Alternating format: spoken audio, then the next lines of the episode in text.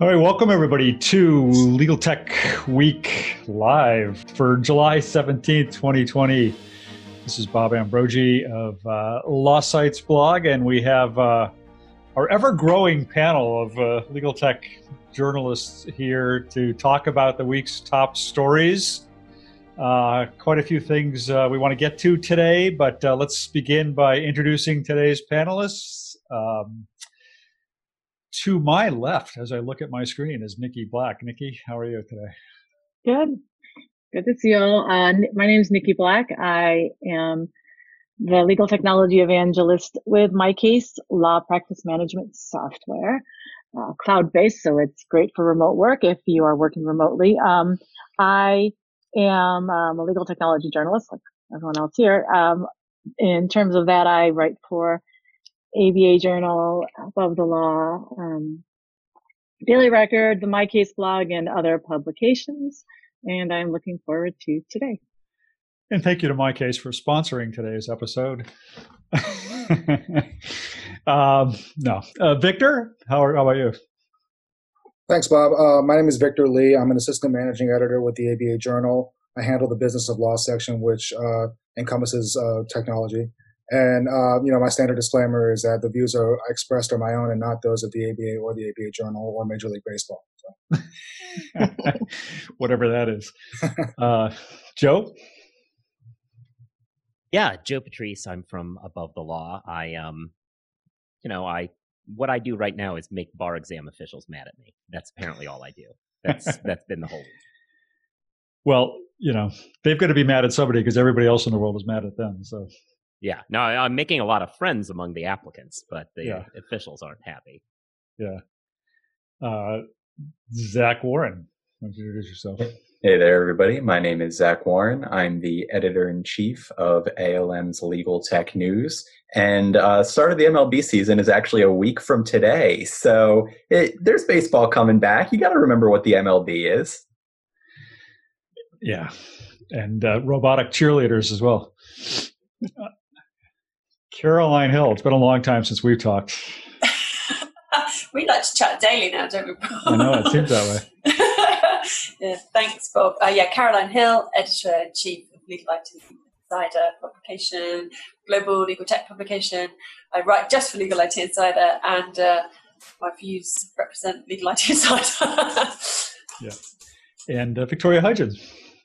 Hi, my name is Victoria Hudgins. I'm a reporter at Legal Tech News, where I cover cybersecurity, technology, either regulations or how it's impacting the practice of law, and also legal tech, that sector, and delivering legal services. And last but not least, Molly McDonough. Hi, Molly McDonough. I'm a legal affairs journalist and media strategist based in the Chicago area. Yeah. In my reference to Caroline, and I were on a panel yesterday, sort of like this panel, only it was a group of international publications and journalists who are covering legal tech. It was kind of interesting. A lot of people I'd never met before, or even, frankly, heard of some of their publications before. So it was really interesting to me, and some good topics covered. And always interesting to me how universal are the things that we're all talking about. Yeah. And concerned with here. Just a reminder to anybody who's in our live Zoom audience here that go ahead and shoot us any questions or comments you care to do so in the chat interface. We hope to have you participate as well as to not just sit there and listen to us. We welcome your input. Where to start this week? Zach, I was thinking maybe you guys did a really ambitious set of articles this week. Yeah. Maybe you could talk about that. Yeah, it was a lot. So what we published throughout this entire week, but it started on Monday, is a series looking at algorithms that state, local courts use to not only predict recidivism in the trial phase, but even pre-trial. Looking at bail decisions, looking at when people are incarcerated, should they be released? And really what we found is it's kind of a patchwork. There's no standardization across the U.S. whatsoever, not only by states, but even in a lot of cases by counties. So there's a lot of different articles that touched on a lot of different things. What these tools are, two of the most prevalent ones, you may have heard about a Wisconsin Supreme Court case a few years ago. COMPAS is the name of the solution.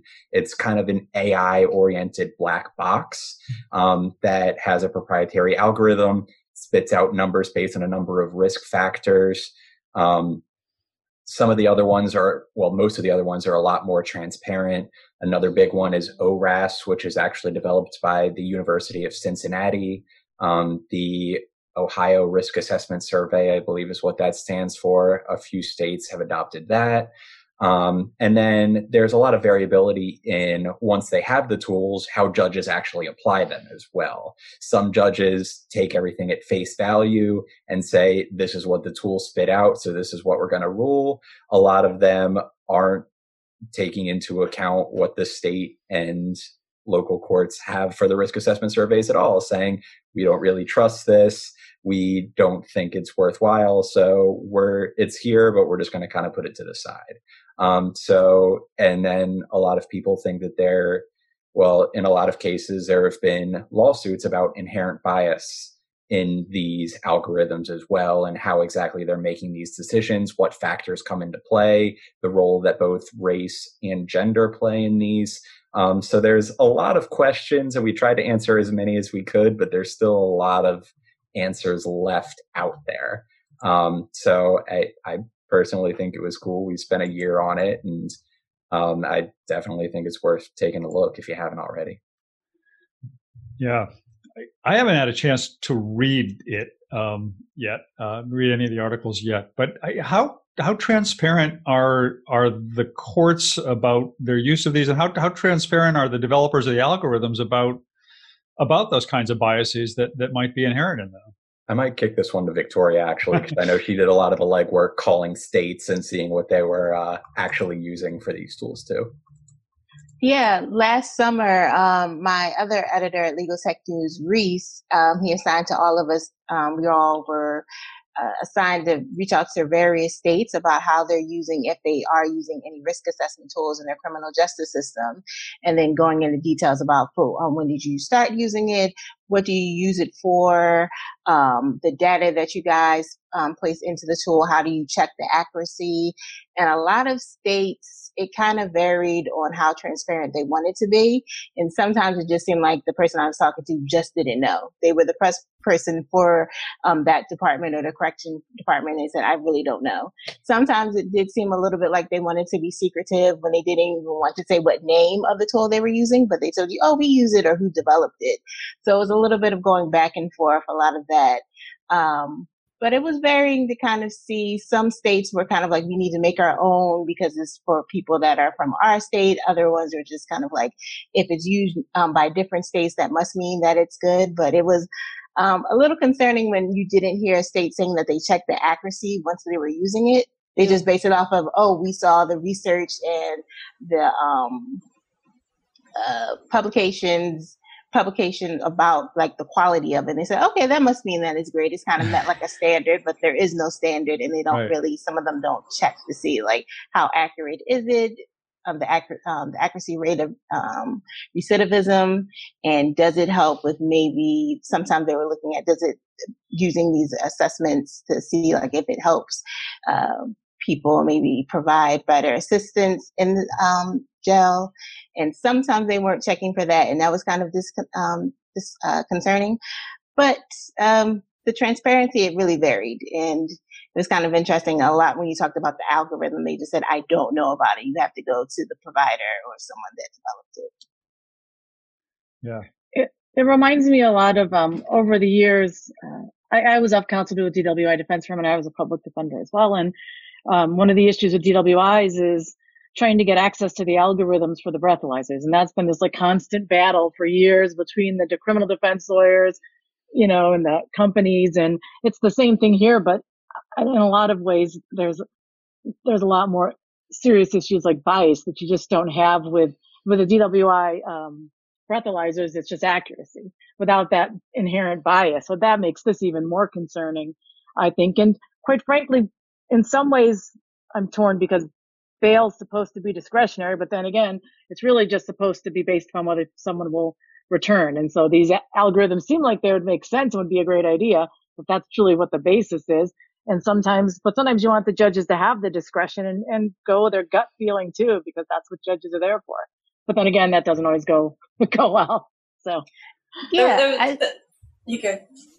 Oh, definitely. And reading Reese, he talked to some experts about the topic, and a lot of people said using these types of algorithms are useful because it at least provides some consistency, and you're not just going based on a judge saying like, oh, I think just based on my experience that this person should be granted bail or they should be held on prior to sentencing, well, prior to a trial. And it was interesting to kind of hear. I think the states that I spoke to, they always said like, we use this, we either require it or we suggest it, but at the end of the day, it's always the judge that makes the final decision. So I think that is something that I heard from states, and it's kind of interesting speaking to experts about this topic. They mentioned Pennsylvania was one of the areas that had a lot of community engagement and just kind of wanted to be a part of the risk assessment that was started in Pennsylvania. And I'm based in Philadelphia, and speaking to both sides of that risk assessment tool that was implemented this year, I spoke to people that were pro it and part of the commission, and people that were against it, and they both had their opinions on it, and definitely like community engagement, and that it's, of course, the people against the risk assessment tool said they didn't want to see it enacted, but they at least they said it had was a little bit better because it had some community engagement.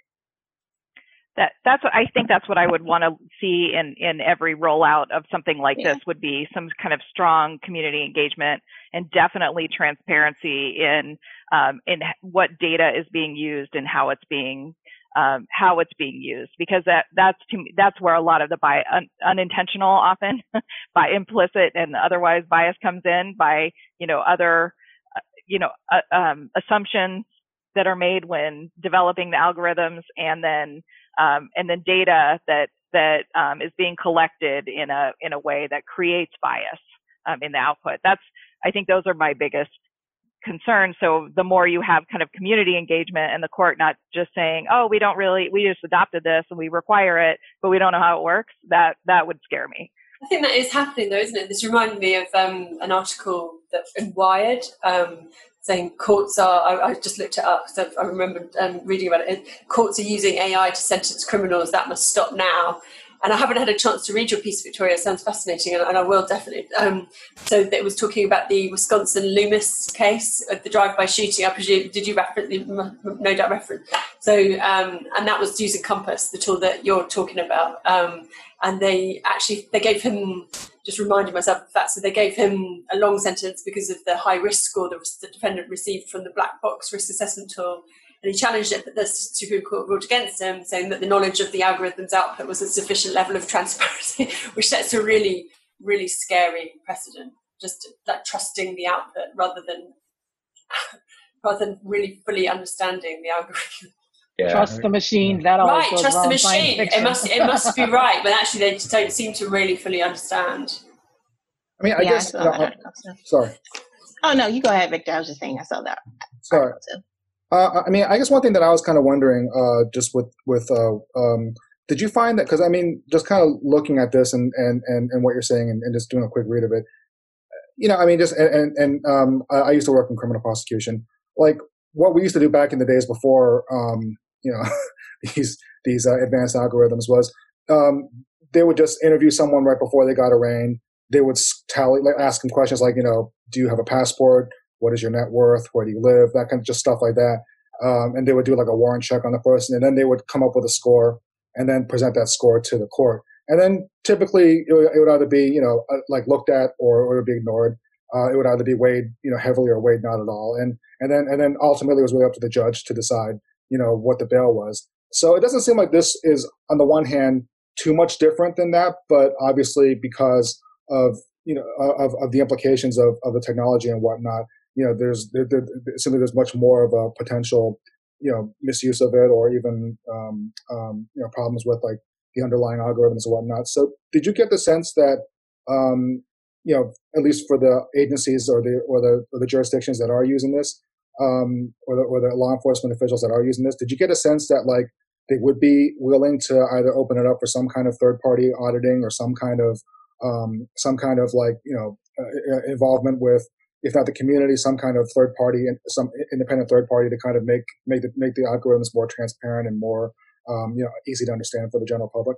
Yeah, I think that they would. One thing that we definitely found is COMPAS, the one in that Wisconsin decision, is definitely the most black box that are out there.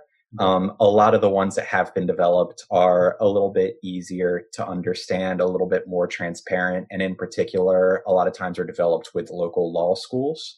So the one that I mentioned, the Ohio one, that is all over the place, was developed by University of Cincinnati. There's another one that was developed, I believe, by University of Virginia, the VPRIA or AI or something like that, that is used, I think, by 5 or 6 different states as well. And that also gets validated by the university every so often just to make sure that the risk factors are hand in hand with what people are actually seeing in the community. So I think a good number of them do. But what we found more than anything is unless you are in criminal law, and especially in the general public, a lot of people just don't really have the awareness that this is something that judges have at their disposal and actually use. So a lot of people, A, don't know how to ask for it, and B, if they do, the courts will give that information, but it's not readily available. So I think that's where the push for transparency would be more than anything else. It's less getting the courts to give the information if you know that it's there, and more educating people that this is something that judges will be taking into account.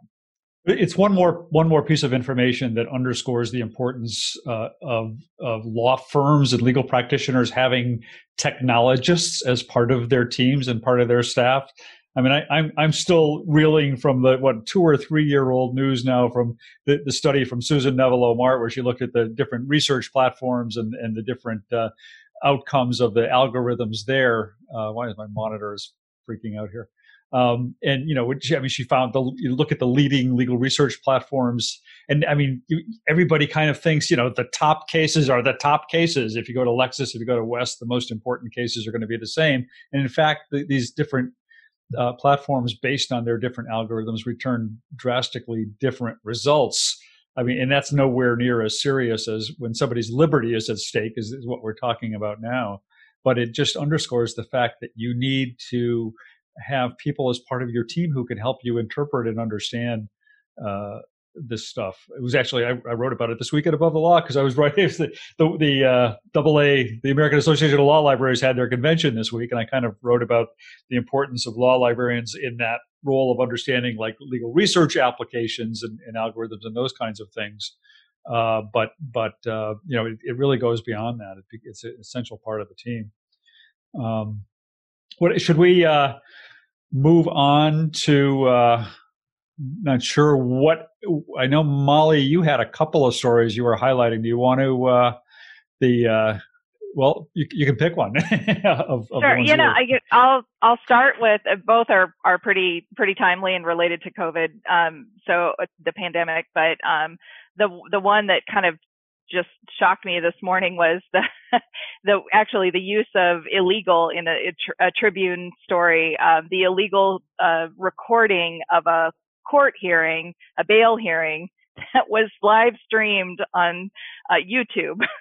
I'm still not comfortable with the word illegal, recording of a live stream from a court hearing, except that you could have been there in person, but you really wouldn't have been able to record it. So, but how does that apply outside? This case involved a site that I wasn't familiar with, World Star Hip Hop, had posted the video because it was going viral, and it was a bail hearing where the defendant hadn't had a chance to talk to his public defender, another issue with due process related to these remote hearings, is that a lot of defense lawyers aren't able to connect with clients before the hearings begin. And he blurted out that he was a federal informant. So they had to shut everything down really quick. And they asked, and the Tribune's not using the guy's name. I mean, this could really create major problems for him and his family and any of his associates. So, lots of journalism ethics here, legal ethics, and court technology, all wrapped up into one case. Yeah. This was also the week in which, I think it was this week, I think I saw it on law.com, in which a hacker was able to get into stream porn into a Florida court hearing in the middle of a court hearing. Are we sure that just isn't probably livened it up a little bit? I think that's just what Florida courts do. I'm not positive that's different. Right. It could everything just be I've seen. Rule 27F. It's in there somewhere in the Code of Civil Procedure. Yeah. Any comments on that? Well, although there was another story that I read that I was going to include that I didn't, but I may write about it next week.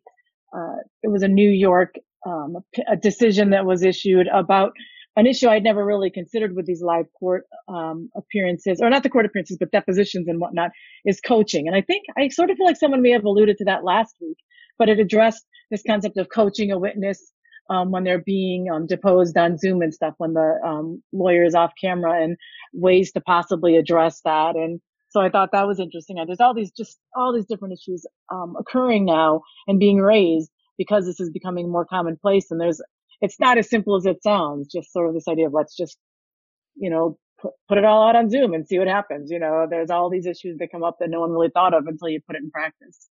Yeah, and that's definitely one of them. Someone yelling stuff out to that degree without their attorney there to say, "Oh, stop!" No more of that.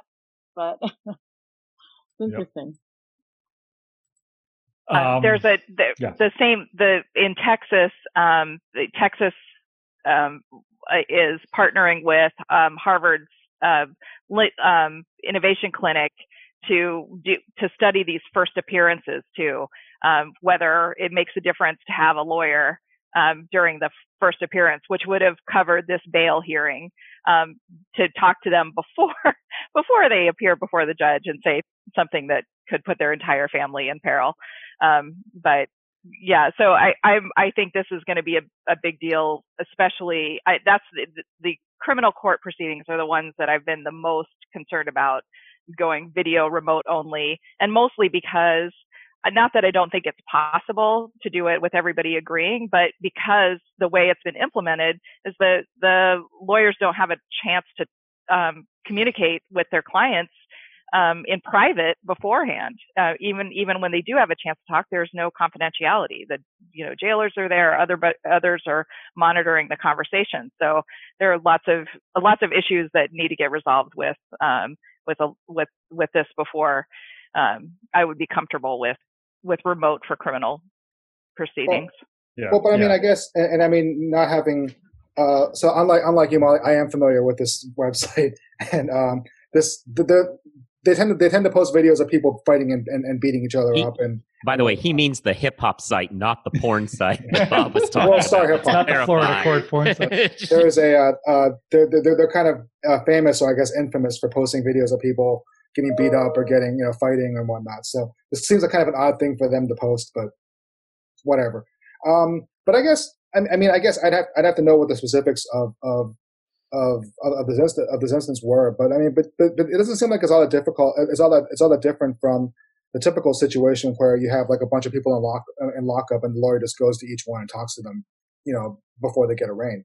So on the one hand, like the fact that this person wasn't, if this person didn't get a chance to even speak to a lawyer to figure out what this person's rights were, or what this person was looking at, or what this person could and couldn't say in open court, or I guess on the Zoom hearing, that's obviously problematic. But as far as like there being absolute privacy and not, and having nobody around, I don't know if that's ever really the case, even in instances where people are, in person and there's no technology involved. Well, I've talked before about my favorite judge these days is Scott Schlegel down in just outside of New Orleans, who's been kind of jury rigging all sorts of technological innovations using very simple software. But I know he had just emailed me, I think last week or this week, talking about how he had set up basically a virtual consultation room for lawyers and clients. It's not really virtual. It's for the clients it's for the defendants who come in to the courthouse and the lawyer can't come in. He's created, no big deal. He's basically taken a room in the courthouse and set it aside with a Zoom, with a computer and a Zoom and a camera in there. And he basically, a court officer brings them in there and they connect to the lawyer and the court officer leaves and they consult with their lawyer there. This isn't hard to do at all. I don't know why why the arraignment part of that. I mean, why the getting the consultation with the lawyer would be difficult. But well, and the problem with I agree with you, Molly, about this your concerns about having this happen in criminal cases. But the problem is that you have a constitutional right to speedy trial, so these criminal cases have to go forward quickly. And the other thing that's happening is it's a trend that I saw this week.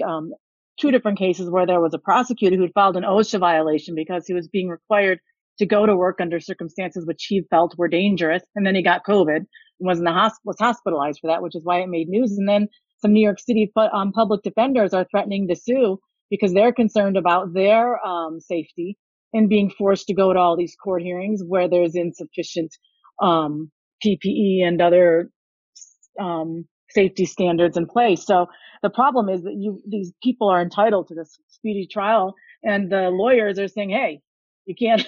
I'm not going to put my life at risk like this if we can avoid it." So, yeah, that's what I was saying. So, Victor, so that all of that is true, except that they're not allowing people to go to Rikers, for instance, to go talk to their clients. So they have to do it in these more public ways now to make it happen. And so I think they might have actually filed suit on Tuesday of this week, unless that was just a threat to sue. I thought they went ahead and filed in New York to slow down the opening of the courts because they still don't have access to a lot of the defense lawyers don't have access to their clients. I don't know. I still don't understand why they can't just do a direct video hookup from the jail to the lawyer and have them consult privately in that way. But I don't know. Someone harking back to previous observations, so Camilla Lopez in the chat says, heard a small claims appeal case today where an attorney thought he was on mute and was screaming at the client for testifying incorrectly. Also heard an inmate calling in from San Quentin, which was pretty cool. Yeah. Mute hits again. All right, we should move on just to make sure we can get around. Victoria, you wanted to talk about something from the other side of the pond, right? Yes, where Caroline is located. Well, I think this was actually in Luxembourg, which I forget which country that's in, but over in the Europe, in the European Union, they invalidated the Privacy Shield, which is a mechanism that companies use when they want to transfer EU citizens' personal data to the U.S. And the CJEU, they said that is invalid because in the United States we don't have procedures that allow us that allow remedies for over surveillance or surveillance by U.S. law enforcement. And it was interesting, like data transfers won't end because of this. A lot of lawyers that I spoke to said they're going to, a lot of companies are going to add standard contractual clauses into their policies. But that doesn't just mean you add something new to your contract. They said this, the decision from yesterday really emphasizes that companies need to really analyze what type of data that they are collecting and transferring over to the U.S. And if it's very sensitive data that is more likely for U.S. law enforcement to ask for access for during investigations, then companies need to put in extra safeguards for that data. And that may include just kind of like more notifications for clients when law enforcement reaches out to them to ask for access to their data, or just encryption. So it's a little bit harder. So it is harder for U.S. law enforcement to access their data, but I think it'll be something interesting. There most likely will be another part two to the Privacy Shield, because the Privacy Shield, its predecessor was the Safe Harbor program, which the CJEU also invalidated a couple of years ago. And the Privacy Shield, I believe, was the predecessor to that. But it'll be interesting to see kind of how companies continue, if they even want to continue transferring EU citizens' personal data over to the United States, where they kind of decide it's not worth it and maybe host it somewhere else in the world. Yeah, but this is, I think, probably, I haven't got an awful lot to add, to be honest. So this is probably this was a huge story this week. And the Privacy Shield was a long time coming. And it was only really recently put in place. So it's been overturned, quite, it's a huge inconvenience for companies who are trying to manage their transfer of data. So I think they obviously now need to look at the position. The only thing that I would say that I've heard is that because of the flux, and this is a long-running matter, that actually they haven't relied, that there's been so much uncertainty that they haven't necessarily just relied on the Privacy Shield, that they companies may, I was reading something from Debevoise, so companies may want to start identifying for which jurisdictions they rely on standard contractual clauses for cross-border transfers, whether they have local laws that could ultimately render reliance on SCCs invalid. There's so many considerations that, it's a big shock decision basically this week. Yeah. People didn't see it coming. Huh. Anybody else have thoughts or comments on that? I mean, my only thought is just Max Schrems as an individual, the one who brought not only this case, but the Safe Harbor as well. His fight against Facebook has now had major implications. So he's definitely somebody probably to continue to watch as he brings up lawsuits, because what he's doing, especially, the case was first in the Irish High Court, but then went to the CJEU. It seems to have major implications across the globe for technology and where data is going to be stored. So it's one of those people probably to watch. And for us as journalists, honestly, when something is happening, he's definitely going to be on my radar moving forward. Yeah, I thought one of the best takes on it was from Tech Dirt, who had they said, look, a lot of people are going to view this as if it's a decision against the internet companies. And to some extent, that's true. But the real issue is U.S. surveillance of that data. And that what this should set up, if we lived in a sane world, is now the incentives are entirely upon those companies to start pressuring the government to have some wholesale change so that they can get back on the EU's good side on this sort of thing. But who knows? The lawyers I spoke to, I asked them, like, do you think there'll still be this will finally push U.S. regulators to say, okay, we're going to have a national data privacy law, at least on how the law enforcement uses data and collects data.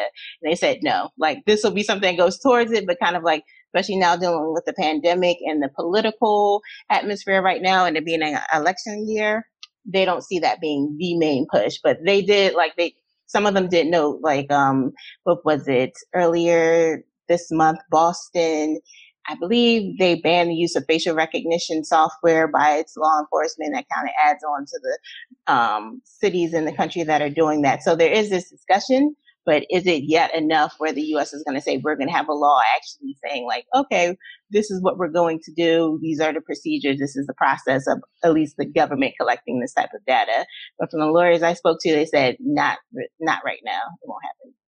Yeah, there's also a state bill here in Massachusetts that would also very closely regulate police use of biometric data. We'll see where that goes. But I mean, I guess politically, pausing the argument that we should be more like Europe probably wouldn't go very far. Yeah, and they were definitely talking about, one lawyer I spoke to, he said in Europe, because of kind of like their deal, their history with communism and everything, they're more worried about government surveillance. And for us, it's more about protection, consumer protection. But he even noted, like with the CCPA, everyone thought that would be kind of like the thing that motivated the United States, the federal government, to say, okay, we need to actually put something on the books about this, but it wasn't. And this decision also probably won't be that push to say, like, okay, we need to actually put something on national law on books. Yeah. All right. What else we got this week? Joe, I know there's law school bar exam news. And yeah. So bar exam, I am all bar exam all the time right now. For those who are just in the tech world and might not have been following this, this whole test that we do for dumb reasons in this country, all over the country, we have a pandemic. It's a disease. You might have heard of it. And it's one of those things that's really bad if you're in an enclosed space with a bunch of people you don't know really close. And that's exactly what bar exams are. And so a lot of states have decided not to have bar exams in July. Some of them even realize it's not going to happen in September. Other states have decided to go forward with it, to their peril.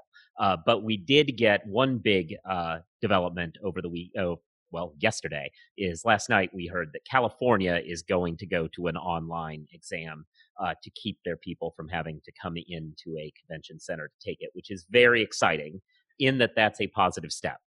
That said, it does open another can of worms, which is there was a survey taken before this decision where I believe at least a plurality, if not a straight majority of the potential applicants said they didn't know as though they could have stable internet for 2 straight days to take the exam on.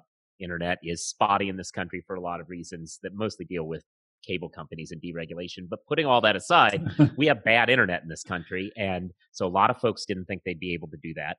There's a lot of concern about locations where people will be won't get disturbed. And then there's proctoring problems. You can't really get people to proctor 8 million of these exams at once. And so the argument is to use algorithms, our old friend from earlier, to determine if somebody's doing something that looks suspicious enough to investigate as possible cheating. A lot of people are concerned about implicit bias on that front for, good reasons based on, everything about algorithms. So these concerns are still out there, and now they have more time to settle them, but that's where we are. On the other hand, at least they've realized they can't force people to do it in person. So we'll take that win and then move on to criticizing the stopgap solution. Yeah. Did I also read that California is lowering the standards for passing the bar on a permanent basis, not even just... Yes. Why? And this has been a long time coming. A couple years ago, all the deans of all the law schools had a study that they brought to the California Supreme Court that basically said these cut scores need to be cut permanently down. They actually didn't cut it yesterday as far down as the deans recommended. But this is kind of the problem with California. Folks, even some of my colleagues flippantly say, you're just making California's bar easier for bad people to become lawyers. But that's not really what's happening. The cut score that these people maintain out there is absurd. Like, a lot of the people that would fail the California exam would pass New York easily. And obviously, New York is a more important bar. And so this doesn't make any sense. And it's just there because they don't use this to protect the public. They, in California, are using it as a guild mechanism to protect the existing population of lawyers, and it's a problem. And the report suggested it was a problem for diversity initiatives, in that a lot of the people who would pass under a more sane cut score happened to be more minority candidates fell into that window than not. And they also found that there's a huge access to justice problem in California that is frankly the cumulative effect of not having a bunch of lawyers over the years because they get cut off by this cut score. So they are going to use this opportunity to make that reform, which is nice. Yeah. As I'm sure we've discussed on this program before, as if the bar exam is any real evaluation of someone's competency to be a lawyer. It's such a ludicrous process to begin with. Yeah. I forgot like 90%. I forgot like 90% of the stuff on the bar exam the minute my pencil hit the table. Exactly. But yeah, right. And you only learned to take the bar exam. It had nothing to do with anything. In decades, it's. But I do think that there is kind of the mentality for a lot of lawyers who took it and passed. But they're like, well, if I had to do it, why can't these young whippersnappers do that too? Right. Teasing ritual. Right. Yeah. And they had to walk to school barefoot in the snow too. Right. And they were lucky. Yeah. Anyway. Nikki, did you have anything this week? I don't think I saw an email from you. I did. And it was essentially a meme that's been passed around Facebook come to life. So it made me laugh. There's a meme that, the people that think you should wear masks are posting, which is, did you hear that the government wants to, they're constantly monitoring you, and if you wear the masks, facial recognition won't work. I don't know if you've seen it, but it's a little more artful than that, but that's the essence of the meme. And then it was just, there was a couple different stories that came out that there were some law enforcement documents that were obtained. I can't remember the mechanism through which they were obtained or for what reason, where DHS was had memos that were expressing concern that all the face masks were preventing them from using facial recognition software to get criminals. So essentially this keeping everybody safe from this pandemic is preventing them from prosecuting people, which I just thought was ridiculous. And that, their primary thing was that there were possible violent people that were going to take advantage of the fact that you can wear face masks and then commit more crimes. But the whole thing's stupid because, all right, fine. Why don't you just go back to investigating and prosecuting people the way you used to before facial recognition? It's not like you still can't prosecute criminals. And second of all, they were going to wear masks anyway. They're not stupid. That's why people wear hoods and do all these other things when they commit crimes. So it just made me laugh that this is it's where are our priorities? I mean, come on, folks. Like, there's a pandemic. So for a little while, you can't get facial recognition to work for the white men. It doesn't work for anyone else. So come on. Find another way to process.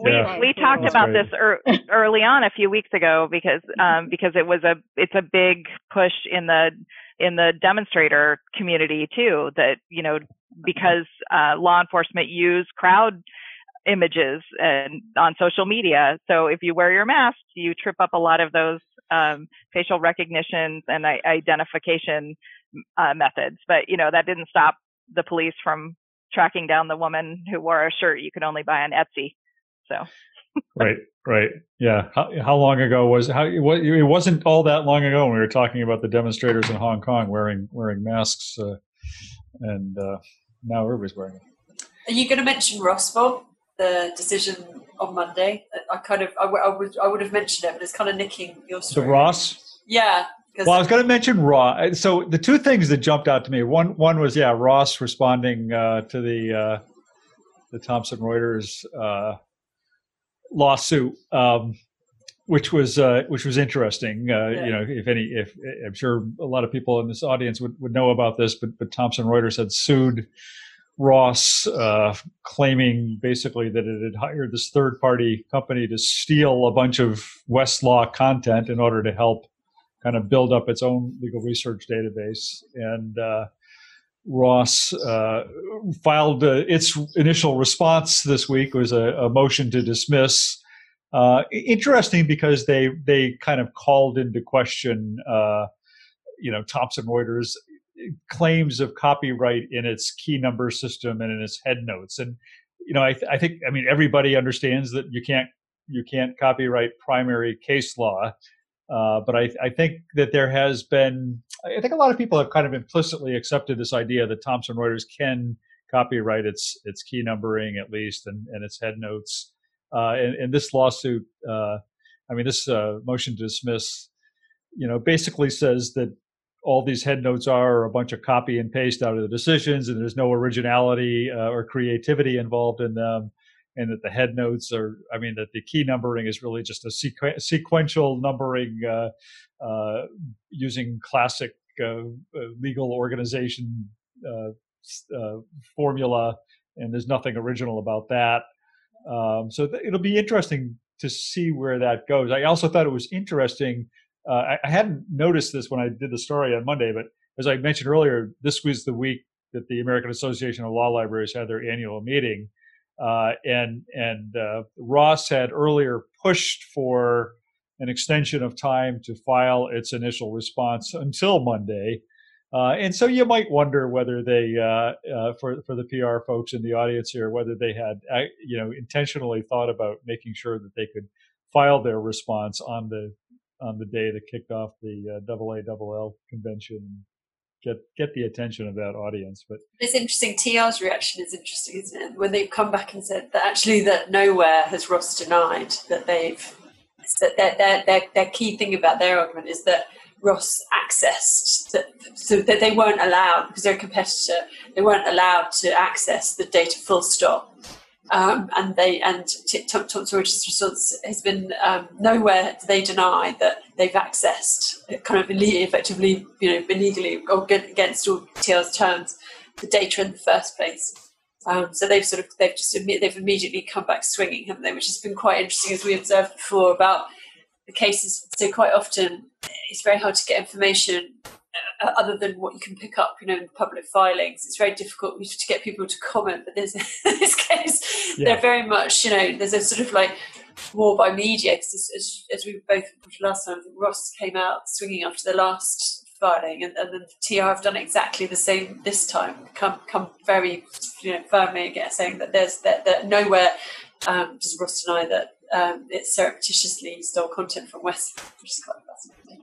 Yeah, and they did, though. They denied that they stole the head notes. It is funny how they kind of phrased it in their pleadings, but they denied that they stole the head notes or the key numbering, which are, if you read West's original complaint, that's really the only thing that they're claiming was copyrighted anyway. So to the extent there's a legal claim that Thomson Reuters has, it's only with respect to the head notes and the and the key numbers, although Thomson Reuters is also claiming, tortious interference with contractual relations by virtue of having gotten this company legalese to, the allegation is they got this company legalese to download all this stuff and pass it on to Ross. As I think we've talked about this before on the show, but the Thomson Reuters had settled its lawsuit, had already sued legalese, and had settled that lawsuit within days of turning around and suing Ross. So you have to think Thompson's got something up its sleeve there in terms of the discovery it conducted in that prior litigation. And I think it'll be interesting to see how that plays out.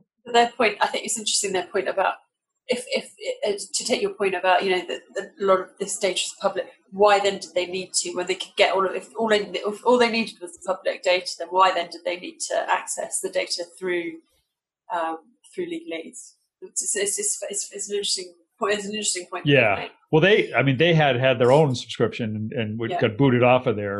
And I think the argument again that Thomson Reuters is, some people that I've heard from some people at Thomson Reuters and others, is that the reason they wanted the key numbering system is not to replicate it, but to use it to help train their AI. And I have no reason to know that.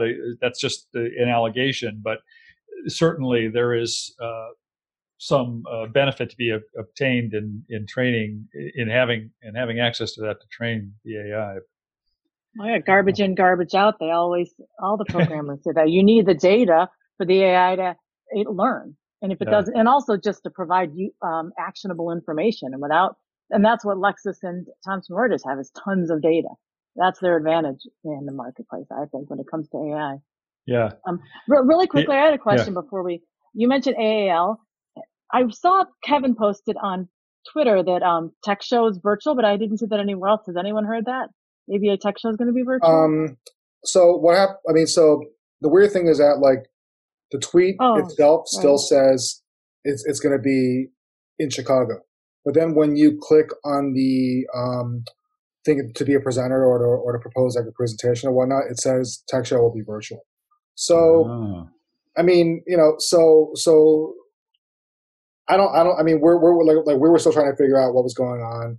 We didn't get a straight answer from anybody. And so Tom Miles says tech show is definitely virtual. Definitely virtual. Anybody knows is Tom Miles. I think Tom would know. Twice chair of tech shows. So. I was just curious because I was wondering what was going to happen with that because that's a little further out than others. So, all right. Yeah. That caught my eye. Yeah. No one told me. I do the startup LA thing at on the opening night, so I don't know whether Tom, we doing that? We'll find out. Yeah, the other thing I wanted to mention that I thought was a really interesting story this week was the news from Deloitte that had launched this legal business services practice in the U.S. To folks over in the UK, this is probably not such big news, but I think in the United States, a lot of legal professionals tend to overlook the fact that the big four are major providers of legal services around the world. What's kept them out of it here is both our legal regulatory structure and some of the financial regulatory structure as well. But this is, I think this is big news. They're getting into providing a managed services business. Yesterday I interviewed the guy who's going to be heading it up for my Law Next podcast. I think that's going to be up on Monday. I kind of tried to prod him on, what happens if there is regulatory change? What happens if California or Utah or whatever kind of loosen the rules a little bit? Is this a stepping stone toward Deloitte doing more direct law practice? And he, of course, said, oh, no, we're a regulated industry. We don't think about that at all. We have no interest in thinking about that. But I don't know. I think this is significant. And the managed services area is just so huge. I mean, there was just also news this week that Ed Sohn, who used to be with Pangea 3 and then went to EY Law and now jumped this week to Factor to work with them. That's just a major area to be watching and following. There'll be a lot of interesting stuff happening there. Yeah. What I thought was super interesting about it too is who Deloitte hired for that, because they were basically cherry picking people from pre-existing ALSPs. Yeah. I pulled it up here. The guy who you may have talked to, I believe, came from Integrion. Yeah, Mark Ross. Yeah. Yep. They got Louis Christian from Elevate. Yep. Recently, obviously across the pond, they got Emily Fotis from Luminance. So they're getting all of these people and kind of conglomerating them into one place because they're Deloitte. They can pay that. So that's might be the strategy for them moving forward, is just kind of picking off top talent as they can. Yeah. And Mark said he was he started with them in January, but he said he was very deliberately hired, for the purpose of starting this business service here in the U.S. So, Victor, I don't think we've gotten to you. Did you have anything else, anything you want to talk about this week? No, I think, I didn't get a chance to propose anything. So, sorry about that. It's not too late. Well, I guess. I'm sorry. Go ahead. Yeah. No, go ahead. Oh. Well, I was just going to ask, because of the Supreme Court decision with Georgia cases not being copyrightable, I was listening to a webinar and really started to think about, well, if those aren't copyrightable and they need a formal case and the states that don't already do that on their own are going to have to, can everybody have access? Do we have a case with Ross and Thomson Reuters if all states have to be public and any startup can have access to all the case law? I'm just throwing that out there.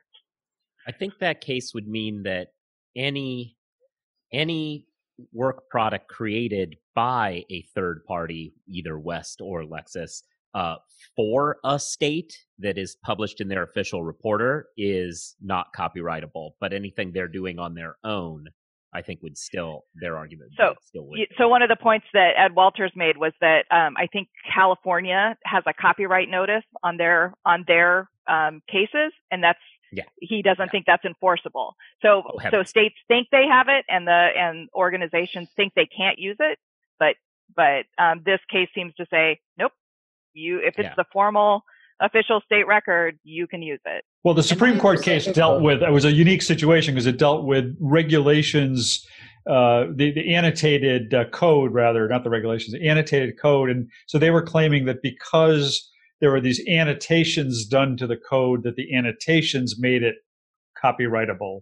But the court was saying that because this is the official code and you can't copyright the official code, and because you, the state of Georgia, supervised the creation of the annotations, then you can't copyright them. If Lexis was doing the annotations as a standalone thing somewhere, they could certainly copyright that.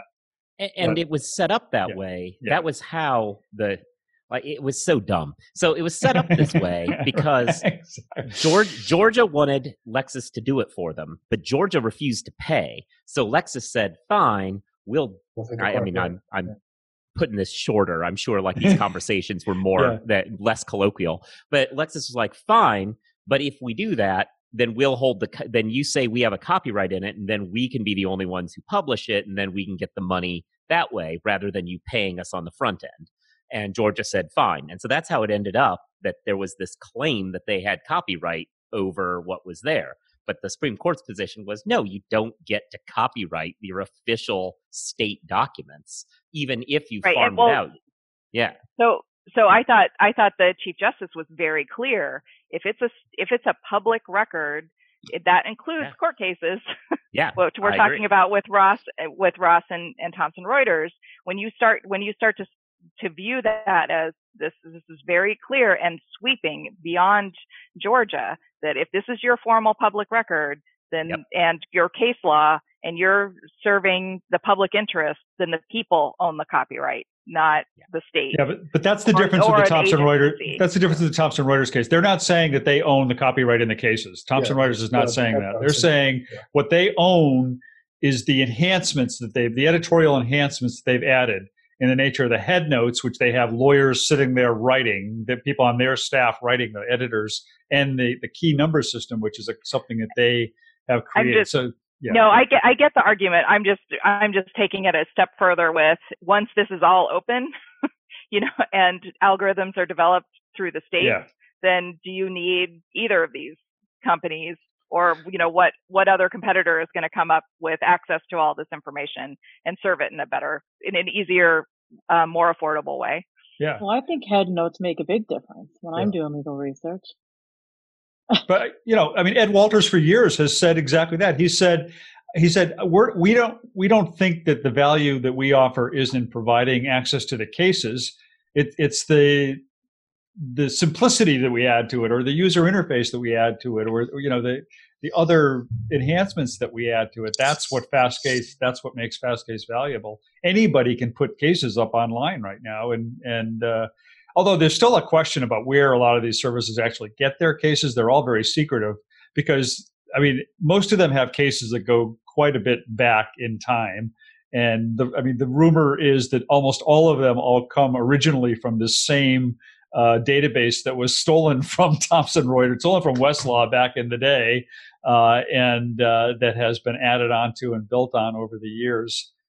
There's apparently some secretive place you can go online and download. The dark web, and basically, like it's like child porn or old court cases. You can download these things somewhere in the dark web. But really boring. That's the really boring corner of the dark web with all the cases. Right. It's like FastCase still sells.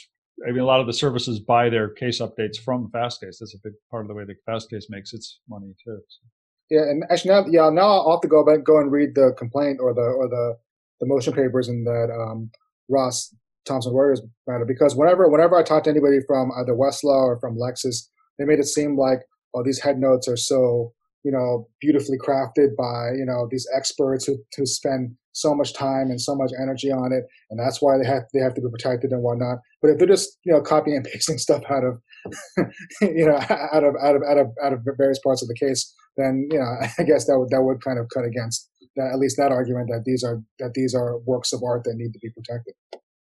Yeah, we'll see.